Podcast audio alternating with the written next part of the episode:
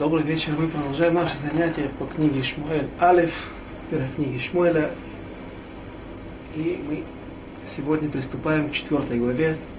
Начинаем четвертую главу, которая будет рассказывать нам о тяжелых событиях, о воплощении тех проклятий, которые были обещаны дому Эли. Когда погибнут два его сына, Хофни и Пинхас в один день, и произойдет то страшное событие, о котором говорилось, и зазвенит в ушах у каждого, кто услышит об этом событии. Что же это было? Сейчас мы вместе будем разбирать это. Так, книга Шмоль Алиф, четвертая глава. И было слово Шмуэля ко всему Израилю, и выступили израильтяне против филистимлян на войну и расположились станом при Эвена Эйзере. Здесь два момента, на которые можно обратить в этом стихе наше внимание. Мудрецы, трактователи наших писаний вновь делят этот стих на две части. То есть первая часть относится к одному вопросу, к одной теме, вторая часть этого стиха говорит о другом.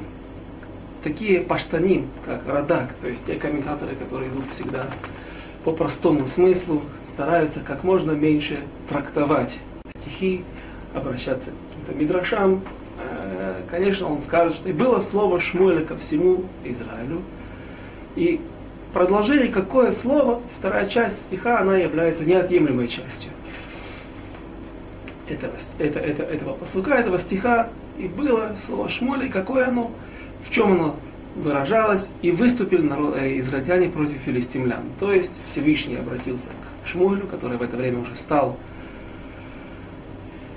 главным пророком, пророком признаваемым всем народам Израиля, потому что мы читали в последних строках предыдущей третьей главы, и говорил, и вырос 19 стих, можно вернуться. «И вырос Шмуэль, и Господь был с ним, и не обронил из всех слов своих ничего на землю». И это в буквальном смысле слова не обронил ничего на землю. Одно из обязательных требований к пророку, такой аспект, такой момент, когда пророк должен отвечать на нужды и просьбы обращающихся к нему людей. И если какой, хоть какая-то мелочь не сбудется из этих просьб, из его пророчеств, из его предсказаний, то он может считаться, этот пророк может э, навлечь на себя подозрение в том, что он пророк неверный. В буквальном смысле слова, каждая мелочь, даже если человек приходил и говорил, я потерял свой кошелек, я потерял свой своих ослиц, как это произойдет в будущем, с э, недалеком будущем, через несколько глав, с тогда еще Шаулем, не царем Шаулем. Пророк должен отвечать, и все это помогает людям, каждая, каждая такая находка доказывает, показывает на то, что пророк является пророком верным, несмотря на то, что на первый взгляд мы могли бы подумать, нам могло бы показаться, что такие, такое обращение к, к великим пророкам, оно неуместно, это не, соответ, не соответствует их почету, не соответствует их важному сану. И пророк Шмуэль не уронил ни одного слова, это значит, что каждая потеря, каждый вопрос, с которым приходили к нему люди, был, на, каждый вопрос был ответ, и все сбывалось или находилась в каком-то месте, на которое указывал пророк Шмуэль, или же он предсказывал какие-то события, которые произойдут, и все это добавляло веры в, в пророка, что, что Шмуэль является верным пророком Всевышнего. И вернемся вновь к, к первому стиху нашей четвертой главы, в которой мы находимся было слово Шмуэля к народу Израилю, и он повел их на войну. Война, как мы сейчас увидим, этот бой с филистимлянами окажется очень... Последствия были слишком трагичны, очень трагичны. И Радак, тем не менее, объяснит, что это была воля Всевышнего. И по, для того, чтобы исполнить волю Всевышнего, воплотить ее в жизнь, Кадош Баруху говорит Шмуэлю, пошли народ на войну, потому что у меня есть определенные счеты с некоторыми. Не только с, как мы увидим, не только с э, Эли, сыновьями Эли, Хофни и Пинхасом, а также с народом Израиля. Но это выглядит несколько шероховато. Это выглядит все-таки руками пророка делается такое не очень благое дело, не очень, скажем, не благое дело, а не очень большая беда, гибель нескольких десятков тысяч евреев. И поэтому многие из комментаторов, многие из наших мудрецов трактовали иначе. И было слово Шмуэля ко всему Израилю, то есть Шмуэль продолжал увещевать народ, Шмуль продолжал говорить им речи, пытаться возбудить их, чтобы они вернулись к своим к праведным путям. А народ Израиля сам решил пойти на войну. Были какие-то старейшины, были какие-то вожди, люди, которые решили пойти на войну и выступили израильтяне против филистимлян. То есть это две части, две не связанные друг с другом прямым смыслом части этого стиха и расположились станом при Эвен Хаэйзере. Это место во время этих событий, это место еще так не называлось, а когда в этом же месте произойдет война, удачная для народа Израиля, когда израильтяне разобьют филистимлян в той войне, которую уже действительно без, без, без споров э, между, между комментаторами Шмуэль поведет, когда э, народ Израиля будет ведом на войну Шмуэлем, тогда сам пророк Шмуэль поставит камень и назовет его Эвен Эйзер, камень помощи, знак в память о том, что Всевышний помогал воевать с, с филистимлянами. Это место, где произошла эта война, произошло это сражение, расположено сегодня известно, это место известно, недалеко от города Роша Айн, город, который когда-то был лагерем для прибывавших из Йемена, йеменских евреев, во время становления государства, более 50 лет назад. И э, в этом месте есть источники одного из непересыхающих ручьев, э, ручьев точнее, наверное, речек, по, по европейским понятиям, все это действительно не язык не поворачивается называть речкой, но скажем, то редкое явление, когда в Израиле есть что-то не пересыхающее, вот в этом месте находятся источники реки Яркон, которая впадает в районе Тель-Авива в Средиземное море. И здесь расположились станом филистимляне, недалеко от них, наверное, со стороны Иудеи, расположились, я думаю, более на, на, на линии на широте Самарии, Шамрона, расположились своим станом израильтяне. И выстроились, второй посуг, второй стих, и выстроились филистимляне против израильтян, и разгорелся бой, и были разбиты израильтяне филистимлянами, которые побили на поле боя около трех тысяч человек. То есть мы видим, что поскольку, наверное, эти события подтолкнули наших комментаторов, часть, большую часть комментаторов объяснять именно таким образом, разделять стих на две, первый стих четвертой главе на две части, на две не, связ, не связанные между собой части, потому что события были, последствия были очень тяжелые, трагичные, погибло несколько тысяч человек во время первого боя. И вот какая же была реакция израильтян. И пришел народ в стан, третий стих, и пришел народ в стан, и сказали старейшины Израиля что, за что сегодня поразил нас Господь перед филистимлянами. Возьмем же к себе из Шило ковчег завета Господня, и войдет он в среду нашу и спасет нас от руки врагов наших. Какие были каванот, какие были намерения у этих старейшин или участий евреев, которые послали в Шило или пошли сами в Шило для того, чтобы принести ковчег завета. Когда Раби Йонатан бен Узиэль Бетаргум в своем переводе на арамейский язык пишет, переводит слова из книги пророка, то он говорит так. И приведем мы, этот стих, опять же, переводят уже, э, ведь Таргум, он не всегда является четким переводом. Нередко Таргум, он является объяснением, толкованием. И вот теперь, когда Рабьон Узель толкует это на арамейском языке, в переводе на иврит, для нас на русский язык, это звучит так. И приведем мы наш ковчег, ковчег завета, скинию завета для, сюда, в наш стан, для того, чтобы Ильхам, лихвудо, для того, чтобы он будет воевать, защищая свой почет, защищая свою славу. Что имел в виду Рабион Занузель? Тут что говорит та традиция, которую он переносит нам. Один из величайших Ханаим, Рабионатан бен Узиель. Смысл таков. Во времена, в которых мы сейчас находимся, в народе Израиля были люди, которые часть народа Израиля, большая, меньшая, наверное, скажем так, немалая часть.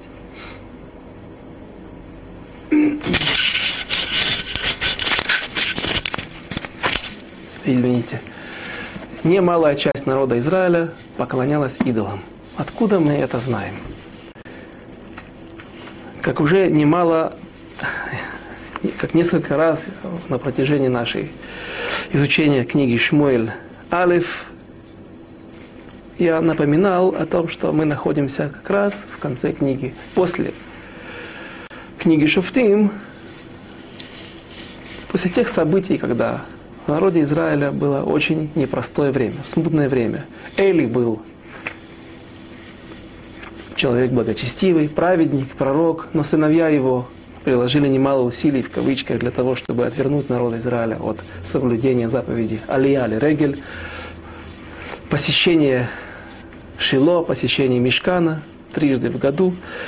До этого были события э, Пилегиш Бегива, те страшные события. Это одна из немногочисленных гражданских войн в народе Израиля, когда после тяжелых событий, когда насилие женщины, целое колено Бениамина вступило за своих насильников, и целый народ, весь народ Израиля вышел по приказу Всевышнего, по приказу Урим Ветумим, вышел на войну с, и, э, с коленом Бениамина, и было уничтожено практически все колено Бениамина, и осталось только лишь 600 человек. И также этим событиям предшествует в конце книги Шофтим написано в 18 главе, если у кого есть текст перед собой, может открыть, это Шофтим, книга Судей, Судей 18 глава, и откуда можно прочитать, здесь практически вся глава, глава разбирает историю с Песель Миха. Песель Миха – идол, золотой идол, который был сделан одним из евреев э, в колене Дана, звали его Миха, и он создал небольшой храм, якобы альтернативу против храма в Шило, против Нишкана. И, конечно же, часть людей под влиянием, наверное, еврейских соседей, которые склонялись к идолопоклонству, евреи, которые стали склоняться к идолопоклонству, они нашли в этом месте верный адрес для того, чтобы приносить сюда жертвы и посещать время от времени этот песель, этот истукан. И закончилось это тем, история самого Михи закончилась тем, что 600 человек из колена Дана, 600 воинов, пытались найти себе новые земли. Поскольку колено Дана не имело удачное месторасположение. По жребию им досталась земля, так называемый сегодня массив Дан, Гуш Дан, на котором расположен Тель-Авив и его окрестности. И прибрежная полоса, как известно, была под влиянием филистимлян. Сверху какое-то время, сверху более э, севернее, от Хайфы и ниже еще властвовали кнанейцы, потом они были разбиты дворой и бараком во время событий знаменитых на Нахаль Кишон, на ручье Кишон. И эта территория также буквально до, до самой северной границы земли Израиля, все побережье от сектора Газа, от земли филистимлян, э, вся эта территория была подвластна или под влиянием филистимлян. И все время колено Дана ощущало притеснение и давление от окружающих нееврейских народов, поэтому они искали более удобные территории, спокойные территории, где можно жить. И 600 человек, найдя город, котором жили цидоняне, это, если я не ошибаюсь, финикийцы. Город Цидон, это город, который сегодня находится в Ливане. И вот там жили эти люди, но они обнаружили, дановцы обнаружили, что этот город под названием Лаиш не имеет связи с, э,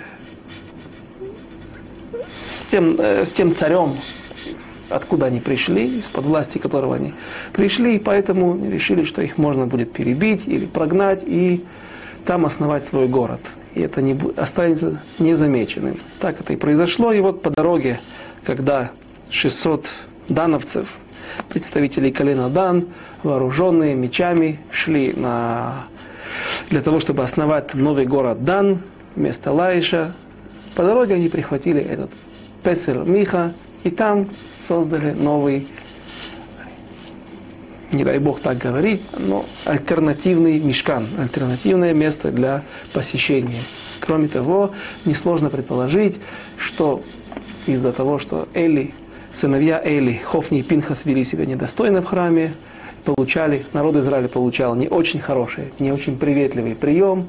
Там наверняка ситуация обстояла иным, иначе, и масса из народа Израиля, масса, э, много людей ходили в, этот, в эту еще одну точку для того, чтобы поклоняться там Песелю Мих, этому идолу.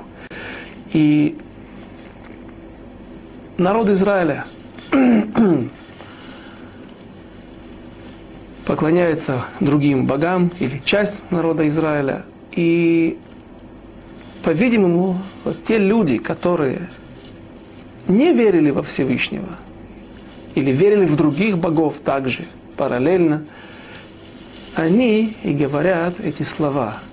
Приведем мы на поле боя ковчег завета для того, чтобы он воевал за свой почет, что он будет отстаивать свой почет. То есть эти люди что, что имел в виду Рабин бен Узиэль, объясняя слова таким образом? Люди, не верившие во Всевышнего, тем не менее, они верили, что есть какая-то сила у Всевышнего, что-то он может сделать. И, несмотря на то, что мы не верим в него, но за свой почет он постоит. То есть мы приведем сюда эту силу, которая будет воевать не за нас, потому что мы в него не верим, и он тоже нам не станет помогать. Но для того, чтобы не был опозорен почет Всевышнего, он сможет, он станет воевать за себя, отстаивать свою честь, и таким образом мы сможем попутно воспользоваться войной Всевышнего, Бога Израиля, с филистимлянами, с его врагами, и таким образом мы сможем литфос трем, как говорят на иврите, поймать попутку и использовать этот момент. То есть относились к великий Хиуляше, великое осквернение имени Всевышнего. Относились к ковчегу завета как к какому-то амулету, медальону, который может принести удачу. И это нам объясняет, почему же погибли и сейчас во втором сражении – во время этой войны погибнет еще намного больше людей. И если Хофни и Пинхас, которые погибнут от руки все того же известного нам Галиата, Галиафа, то если их смерть была предсказана, и она нам не несет никаких новостей, мы ждали, никакого удивления мы ждали, что это произойдет, как написано в предыдущих главах, и в один день умрут оба они. Но вот за что погиб народ Израиля, за что было такое страшное поражение? Десятки тысяч убитых. Ответ наши мудрецы приводят из 18 главы книги Шофтим, тот, который мы прочитали, что был. Песель, тот памятник, тот истукан Михи, и написано в последнем стихе, 31 стих 18 главы в книге Шофтим, «И поставили у себя истукан Михи, который он сделал, и стоял он во все дни пребывания Дома Божия в Шило». 369 лет, если я не ошибаюсь, в Шило существует храм, и какой-то момент, с того момента, как этот памятник, этот истукан был сделан, все время до конца дней существования храма в Шило, переносного храма в Шило, был, была еще одна точка, еще один адрес, куда немалая часть народа Израиля направляла свои молитвы, как к истукан, к которому обращались в молитвах и приносили жертвы. Теперь вернемся к нам, нашу четвертую главу, и рассмотрим, как развиваются дальше события. И народ, четвертый стих, и народ послал в Шило, и принесли оттуда ковчег завета Господа, Цвакота, Всевышнего воинств, обитающего над среди Керувим, Хрувим, а там при ковчеге Божьем два сына Эйли, Хофни и Пинхас. И мы видим, что когда приходят в храм, когда приходят в Шило, та часть народа, которая желает принести ковчег завета на поле боя в виде амулета, совершенно ясными целями. Мы видим, что они берут, кому они обращаются, кого берут с собой как сопровождающих, служащих при скинии, при ковчег завете, ковчеге завета Хофни и Пинхас. Именно те не наилучшие люди, представители коинов, которые служат при храме, приглашаются и призываются на поле битвы. Потому что те евреи, которые шли за ковчегом, они знали, кого брать. Шмуэль не пошел бы, Шмуэль наверняка был против, и наверняка здесь произошло самоуправство, самовластие, было силой взято. Ковчег был силой взят на поле боя, и тем не менее, Несмотря на то, что мы могли бы также предположить, как и эти нечестивцы, та часть евреев, которые не верили во Всевышнего, что Кадош Баруху, да, все равно отстоит свои права, отстоит свою не права, а, а свою честь, но Кадош Баруху сделал иначе. Всевышний поступил иначе, и как говорит, как говорят слова Мидраша, Всевышний сказал, вы свое получите. То, что вам полагается, вы получите. А я не, не, не переживайте, я отстаю свою честь. И теперь по, посмотрим дальше, что же произошло. Стих 5. «И когда прибыл ковчег завета Господня в стан, громко вскричал весь Израиль, и восшумела земля. И услышали филистимляне этот, гром, этот громкий крик, и сказали, что это за громкие клики в стране Иврим. И узнали, что ковчег Господень прибыл в стан. И устрашились филистимляне, ибо сказали, появился Бог в стане, в том стане, и сказали, горе нам, ибо не было такого ни вчера, ни третьего дня. Горе нам, кто избавит нас от руки этого сильного Бога. Здесь я остановлюсь специально. Потому что, несмотря на то, что дальше идет продолжение якобы высказываний филистимлян, но опять же наши мудрецы разделяют это выступ... эту речь на две части. Филистимляне, услышав трубление в шафары, то праздничное, признак радости, обращают внимание и, по-видимому, кто-то доносит каким-то образом через разведку, они осведомляются о том, что в стан израильтян прибывает ковчег завета. И это оставляет на них, производит на них очень тяжелое впечатление. Почему? Филистимляне знают и верят в то, что ковчег завета имеет силу, и он, то есть Всевышний израильтян, он может действительно причинить им немало проблем. когда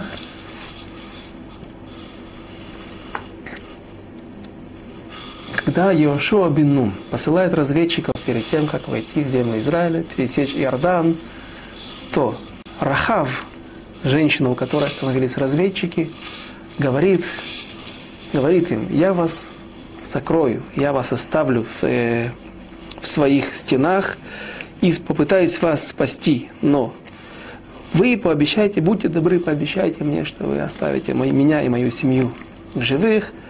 И рассказывает им Рахав, несколько, буквально в нескольких стихах, на несколько стихов растягивается ее, растягиваются ее слова и впечатления то, от тех чудес, которые произошли, которые Всевышний сделал при выходе из Египта, в самом Египте, египетские казни, растечение Красного моря, растечение Иордана, которое произо... перед этими событиями они сейчас находятся, но э, падение двух эморейских царей, Ога и Сихона, то, как было захвачено все за Иордане, восточный берег реки Иордан, во всех этих событиях Рахав свидетельствует нам, что народы мира, народы, населявшие Ближний Восток, эту территорию, которую мы, которую сегодня так называют, они знали об этих событиях, и это всегда надолго оставило неизгладимый след в их памяти. И мы видим, что спустя несколько лет мы находимся во время событий более 400 лет, около 400 лет после входа евреев в землю Израиля. И вот до сих пор филистимляне прекрасно помнят о том, кто такой Всевышний. Они не понимают всех его проявлений, и мы это, мы это увидим, что они были не в состоянии признать, что Всевышний – это универсальная сила, которая действует не только на суше, но и на море, и наоборот. Дальше мы увидим из их попыток перенести ковчег завета из одного города в другой, что из этих попыток следуют определенные выводы, что же думали филистимляне. Но все по порядку. Но сейчас филистимляне видят, что они знают одно. Всевышний народа Израиля, Всевышний Иврим, Бог Иврим, он действительно обладает возможностями, возможностями причинить им вред. И поэтому это наводит на них страх. Кто избавит нас от руки этого сильного Бога? Это тот Бог, который поразил египтян всякими казнями в пустыне.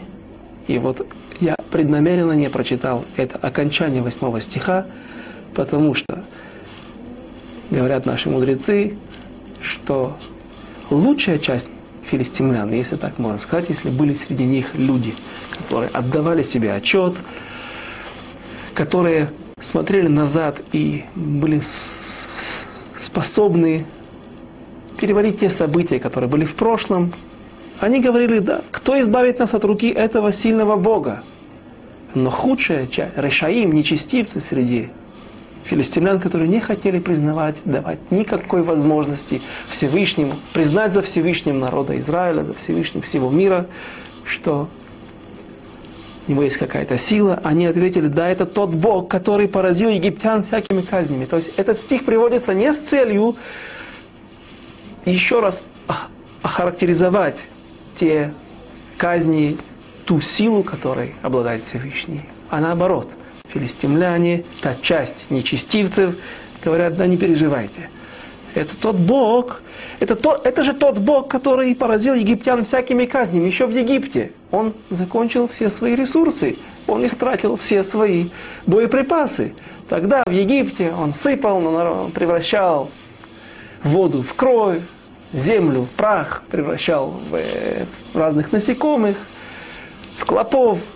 С неба сыпались различные виды бомбардировки, снег вместе с огнем и так далее. Но теперь мы видим, что много лет уже нет таких великих чудес, о которых мы слышали. По, по вещам, тут, здесь, иногда случается что-то, но все это было когда-то. Он просто исчерпал свои ресурсы, поэтому нам нечего бояться. Крепитесь, филистимляне. Прочитаем 9 стих. Крепитесь и будьте мужественны, филистимляне, дабы не были бы вы порабощены у евреев, как были они в порабощении у нас. Будьте же мужественны и сразитесь. И здесь важно привести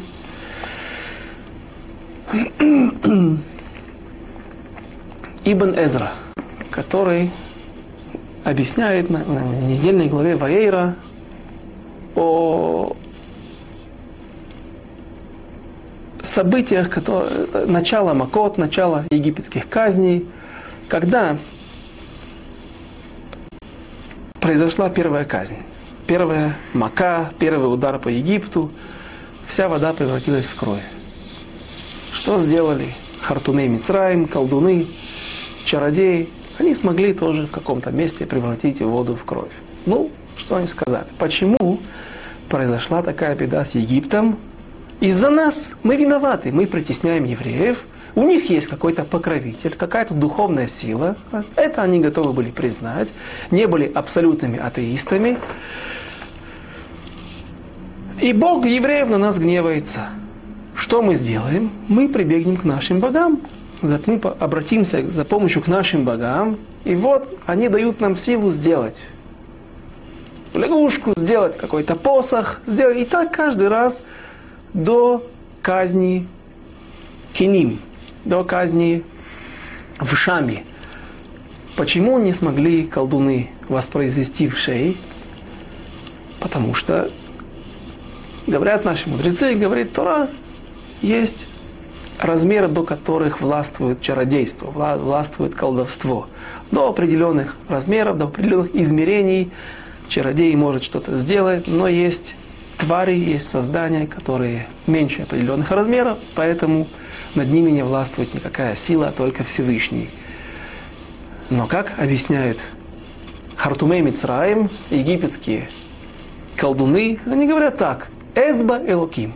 И как принято считать, мы видим, что вот наконец-то они сломались, наконец-то они говорят, Паро, извини, пожалуйста, мы теперь уходим в сторону, уходим в тень, мы не в состоянии воспроизвести этих вшей, этих насекомых, поэтому, поэтому это перст или рука Всевышнего, который это именно Бог евреев сделал это чудо. Но Ибн Эзра объясняет совершенно иначе. Ибн Эзра объясняет таким образом, что сейчас было сказано величайшее кфира, величайшее богоотступничество, величайшее безбожие. Эцба Элоким написано Элоким в множественном числе. Иногда Элоким называется наш Всевышний, Всевышний, который правит над всем миром, но иногда Элоким имеется в виду боги. И Эцба Элоким, говорит Ибн Эзра, Хартумим говорят фараону, это рука нашего Бога. Наши боги, боги Египта гневаются на нас. Первый раз, когда мы смогли воспроизвести что-то, они нам, потому что они нам дали силу. Второй раз, когда мы смогли тоже воспроизвести те чудеса, повторить каким-то образом что-то подобное, похожее на те чудеса, которые делал Аарон, э, Мошера Бейну с Аароном. Хорошо, мы тоже, наш Бог нам дал силы. Но теперь, когда мы не можем это воспроизвести, причем здесь Всевышний евреям, причем здесь Всевышний народа Израиля? Это наши боги гневаются на нас. Мы должны искать в себе проблему. Раскаиваться в своих грехах по отношению к Египту, по отношению к богам египетским. А нам не, э, это не имеет никакого отношения ко Всевышнему, то есть ко Всевышнему евреев. Поэтому Говорит, Ибн Эзра это была величая, это Хартумим здесь не готовы признать эти идолопоклонники, не готовы признать, что есть какая-то сила, сила универсальная, которая властвует не только над евреями, но, но и над Египтом, и над всеми другими силами и местами, над всем миром. И вот это то, что говорят здесь филистимляне, и не в состоянии поверить то, что есть Всевышний, есть а Кадош Баруху, который создал мир и властвует над ним, они говорят, это тот Бог, который был в Египте, ну а теперь у него закончились силы. И пошли егип... э, филистимляне прочитаем 10 стих. «И сразились филистимляне, и поражены были израильтяне, и разбежались, и каждый в шатры свои, и было поражение весьма великое, и пало из израильтян тридцать тысяч пеших. И ковчег Божий был захвачен, и оба сына Эли, Хофни и Пинхас, умерли. Они погибли от руки Галиата, и бежал один биньяминянин, биньяминовец, с места сражения и пришел в Шило в тот же день. Одежда на нем была разодрана, в прах на голове его и прах на голове его. Один человек, который убежал с поля боя и пришел в Шило. В Шило это был не только храм, не только ковчег Завета находился там. По-видимому, это было небольшое поселение, город, который разрос, разросся вокруг этого святого места. И один человек прибежал, первый смог добежать с поля боя. Расстояние очень большое. Шило, напомним, находится в середине Самарии, в горах. То есть этому беженцу с поля боя, гонцу, нужно было проделать тяжелый путь все время в гору, и есть мнение мудрецов, расходятся мнения мудрецов, какое количество миль он проделал. Ну, и кто этот человек, это тоже интересный момент. Сначала разберем события по порядку, потом о Драшот Хазаль, о трактовании наших мудрецов. И услышал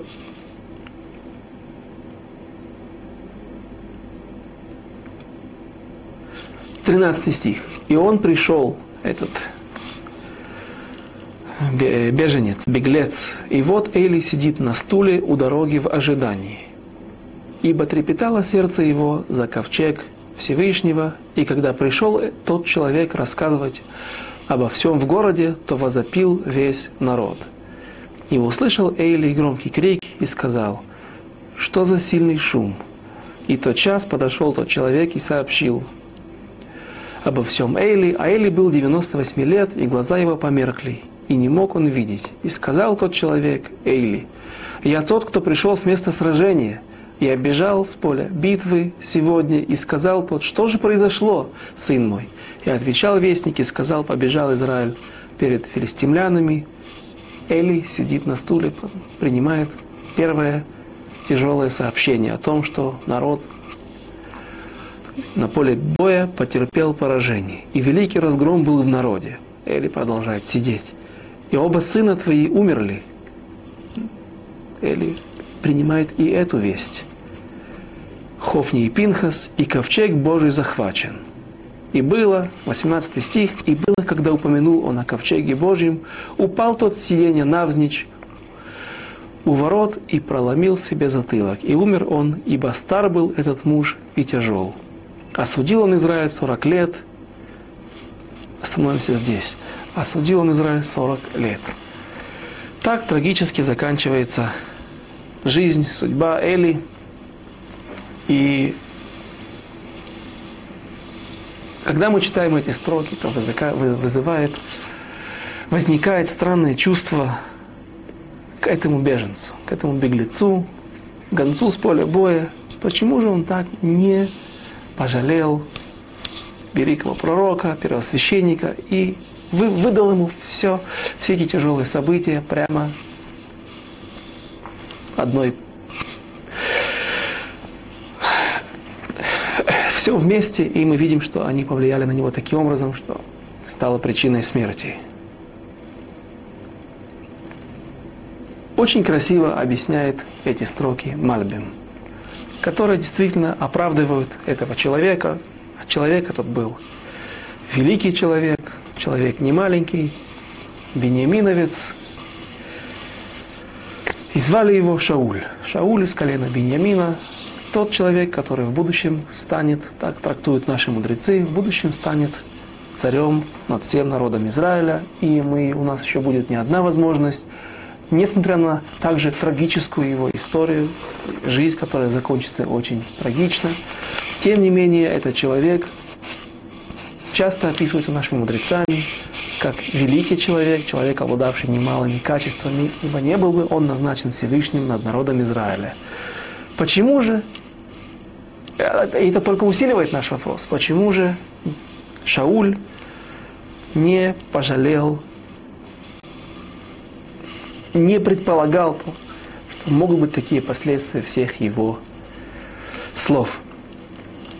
Говорит Мальбин, что Эли сидел на стуле, и это был уже не трон царя, на основании того Мидраша, который мы приводили на прошлом занятии, из книги из э, Мидраша Агадат Берешит, а он просто сидел на стуле у ворот и ждал, смотрел в ту сторону, потому что это самая крайняя точка того места, где он мог на, край, на окраине города сидеть и ждать сообщений в надежде на том, что вскоре придет гонец с поля боя и сообщит о, что, о том, что же произошло. И причины для волнений, конечно же, были, были, потому что он знал о тяжелом пророчестве, его сыновья погибнут. Но еще какое-то событие, которым зазвенит в ушах у всех, кто об этом услышит. И вот Эли ждет.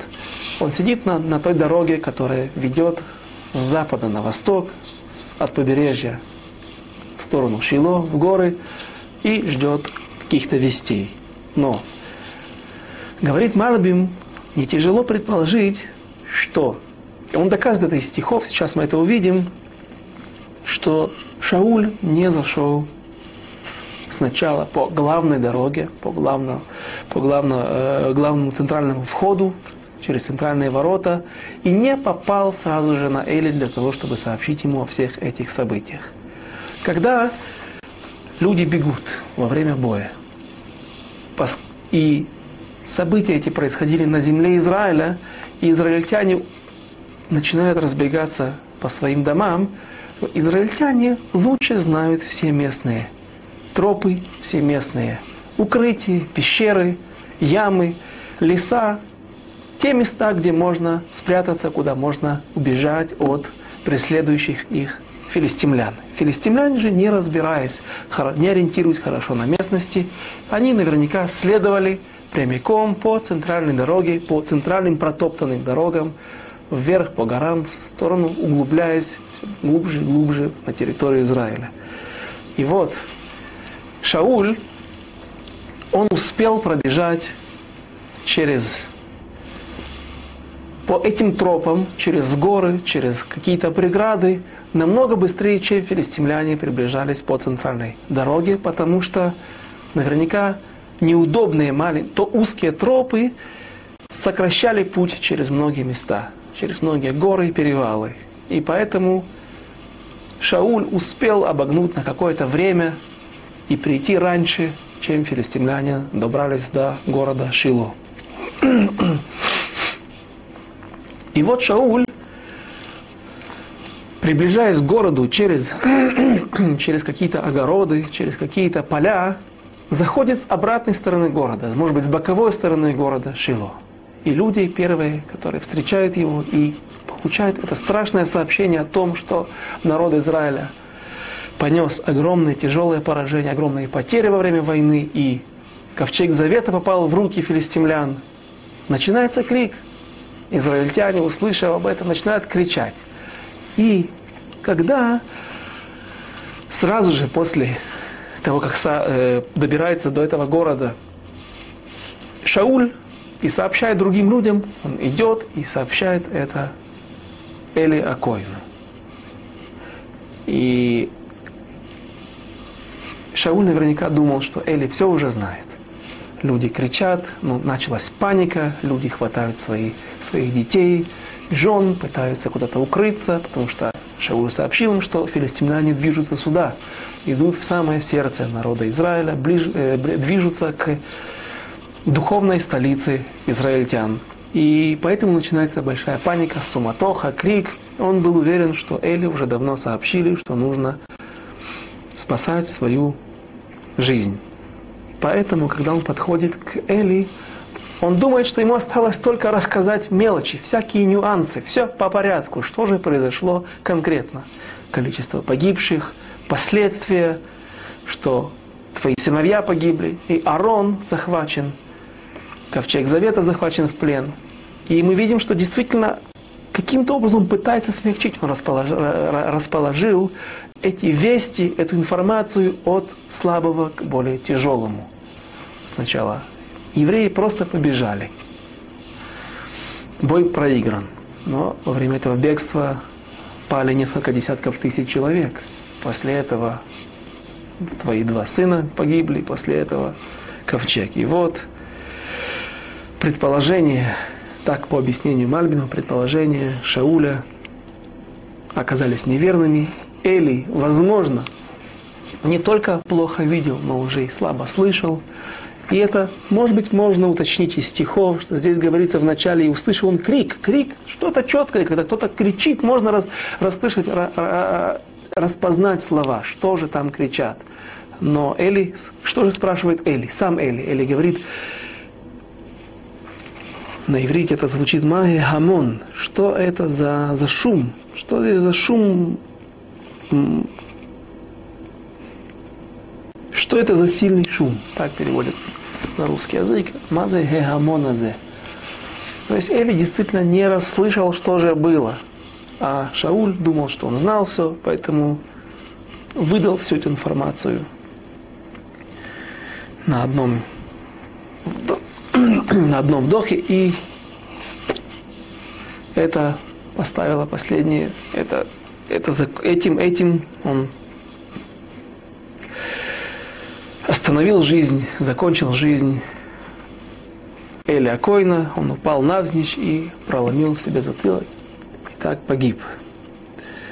И было, когда упомянул он о ковчеге Божьем, упал тот сиденье навзничь у ворот и проломил себе затылок. И умер он, ибо стар был. И вот сейчас мы видим, прочитаем несколько стихов, последние 3-4 стиха, которые мы уже разбирали. Реакция жены Пинхаса. И когда услышала жена Пинхаса об известии о захвате ковчега Божьим и о том, что умер, умер свекор ее и муж ее, то упала она на колени и родила, ибо внезапно наступили у нее потуги, и когда умирала она, говорили стоявшие при ней женщины, не бойся, ибо сына родила ты. Но она не отвечала. Мы обратили внимание, что сначала пишется, она не отвечала, то есть от страшных мук она не, не имела сил даже вымолвить, объяснить как-то, что-то как-то отреагировать. Не бойся, ибо сын родил, но она не, не отвечала и не тронула это сердце ее. И назвала она мальчика Ихавод. Нет у нее сил, с одной стороны. Но, возможно, последний из последних сил она говорит Ихавод. И возможно так объяснить, что стоявшие вокруг женщины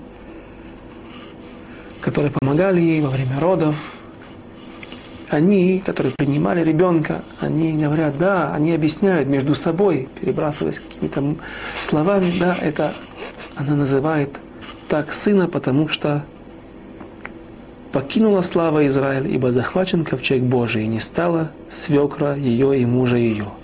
Но она из последних сил теперь набирается последних сил, когда она видит, что они ошибаются. И сказала она, в ответ на комментарий стоявших рядом женщин, покинула слава Израиля, ибо захвачен ковчег Божий. Вы ошибаетесь, иными словами, говорит жена Пинхаса, когда случается такое страшное несчастье, когда ковчег Всевышнего попадает в руки неевреев, в руки врагов,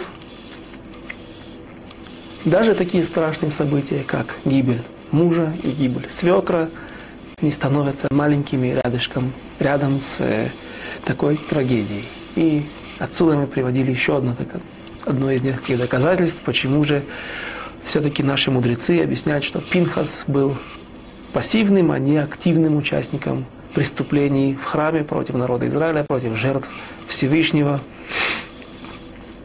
И так заканчивается четвертая глава тяжелая глава, событие, которое действительно потрясло народ Израиля, которое никогда больше в будущем не повторялось до этого и не, не, не происходило до этого и не повторится в будущем.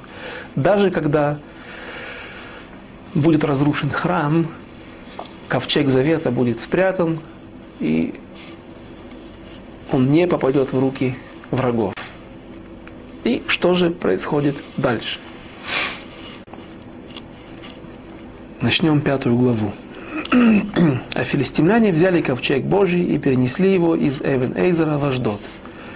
Напомним еще раз, что земля Израиля, земля филистимлян состояла из пяти княжеств, которые жили всегда друг с другом в мире. Не было у них одного царя, а было пять князей. Было пять городов, центральных крупных городов. Аждот, Ашкелон, Аза, приблизительно на тех же местах, которые сегодня существуют, где сегодня существуют города с этими же именами, Гад и Икрон. Гад и Икрон были более не на самом побережье, а более э, вглубь, на, на, на, на суше. И Аждот, по-видимому, являлся духовной столицей филистимлян, где были копища их богов, и филистимляне поэтому относят туда Аарон ковчег завета. И взяли филистимляне ковчег Божий и внесли его в капище Дагона. И поставили его возле Дагона. Кто же был, что же было такое Дагон? Понятно, что это было их божество, которому поклонялись. Наверное, одно из, но, по-видимому, самое сильное, самое могущественное в их глазах, в их понимании божество. И есть э, разные комментаторы, которые по-разному объясняют. Основная часть комментаторов считает, что это был дагон. Э, от слова даг – рыба. Это был наполовину верхняя часть туловища. Голова, руки, э, плечи, торс. Все это имело вид обычного человека. А нижняя часть имела вид хвоста от рыбы. То есть такая русалка. Русалка тех времен. И это очень объясняемо, очень понятно. Ведь основная жизнь филистимлян была на море, связана с морем. И наверняка большая часть, большая часть парносы или э, их пропитание и торго, торговля, рыба, все это являлось их основным продуктом, основной статьей их дохода, торговля с другими державами и э, рыбная ловля, и поэтому их бог назывался Дагон. Есть же мнение, которое говорит, что ничего никаким образом не связано с Дагом, но корень тот же, слово, от другого слова, Даган. Даган это э, растение из все семейства злаковых. То, то, что, то, что, то есть это урожай. Урожай различных культур, пшеница, рожь. Это называется даган. И это также являлось основной из статей доходов и пропитания, основной важной статьей доходов и пропитания филистимлян, если мы обратимся в книгу Шафтим, конец книги Шафтим, которую сегодня упоминали, где рассказывается о том, что Самсон, Чимшона Гибор, разгневавшись на филистимлян за то, что они вступили в незаконную связь по одному из мнений с его женой буквально в первую неделю. Такая была праведница филистимлянка, первая его жена, праведница в кавычках, то разбив эту, это, этот брак, он, разгневавшись на филистимлян, ловит несколько сот, кажется, 300 лисят, привязывает их хвостами, вставляет факелы горящие и отправляет их к себе домой. И лисята ища или пытаясь вернуться в свои норы, в свои дома, или просто пытаясь найти какое-то убежище, бегут по лесам, полям, по стогам, где э, сложены, скошенное, скошенное сено, скошенные э, культуры, пшеница, и сжигают все. Сжигают поля, сжигают посевы, сжигают виноградники, леса, сжигают те места, где, было собран, где был собран урожай. Таким образом, Шимшон нанес тяжелый экономический удар по всей экономике, всей земле филистимлян. То есть мы видим, что действительно филистимляне не только от моря питались, но и использовали свои, это место, они находились на равнине, в низменности возле, возле моря, где можно было хорошо пахать и взращивать взращивать раз, различные культуры. И это второе мнение, что же за бог Дагон был у филистимлян, во имя кого. И здесь есть также мнение двух мудрецов Талмуда. Поспорили они на тему по поводу, какова была причина, почему же принесли ковчег завета возле Дагона. Один говорит, что причина была такова. Хотели дать почет. Они уважали Всевышнего. Они признавали какую-то силу, то есть та часть филистимлян, которую мы видели в начале, говорила, горе нам, это все те все сильные боги, тот, боги так они это понимали, те силы, которые нанесли тяжелый разгром в Египте и совершили великие чудеса. Поэтому, выказывая почет этой силе, этому Богу израильтян, они приносят в самое почетное, самое святое место в земле филистимлян и устанавливают там ковчег завета перед Богом Дагоном. Но есть другое мнение, которое говорит, нет, они хотели принести для того, чтобы опозорить. Это победитель, а это побежденный, пусть как трофей побежденный будет установлен перед у ног победителя, и это будет свидетельствовать о нашей победе. И как бы, э, какие бы доказательства и доводы не приводили оба мудреца Талмуда, тем не менее, вывод один. Даже по тому мнению, что филистимляне хотели вы, выказать таким образом почет для Бога для Всевышнего Израиля. Нет им оправдания, нет, э, э, за, за, за, за это они должны понести, понести наказание, потому что, ну какой может быть почет Всевышнему, который создал весь мир, управляет весь миром, когда его ставят возле какого-то копища, какого-то бога, дагона, и приравнивают его в силах. Это Бог, и это Бог, они обладают хорошими, большими способностями, большими силами. Это тоже является позором для Всевышнего и неприемлемо в его глазах. Поэтому филистимляне были тяжело наказаны. Сначала Всевышний, Всевышний народа Израиля, Всевышний, а Кадуш Баруху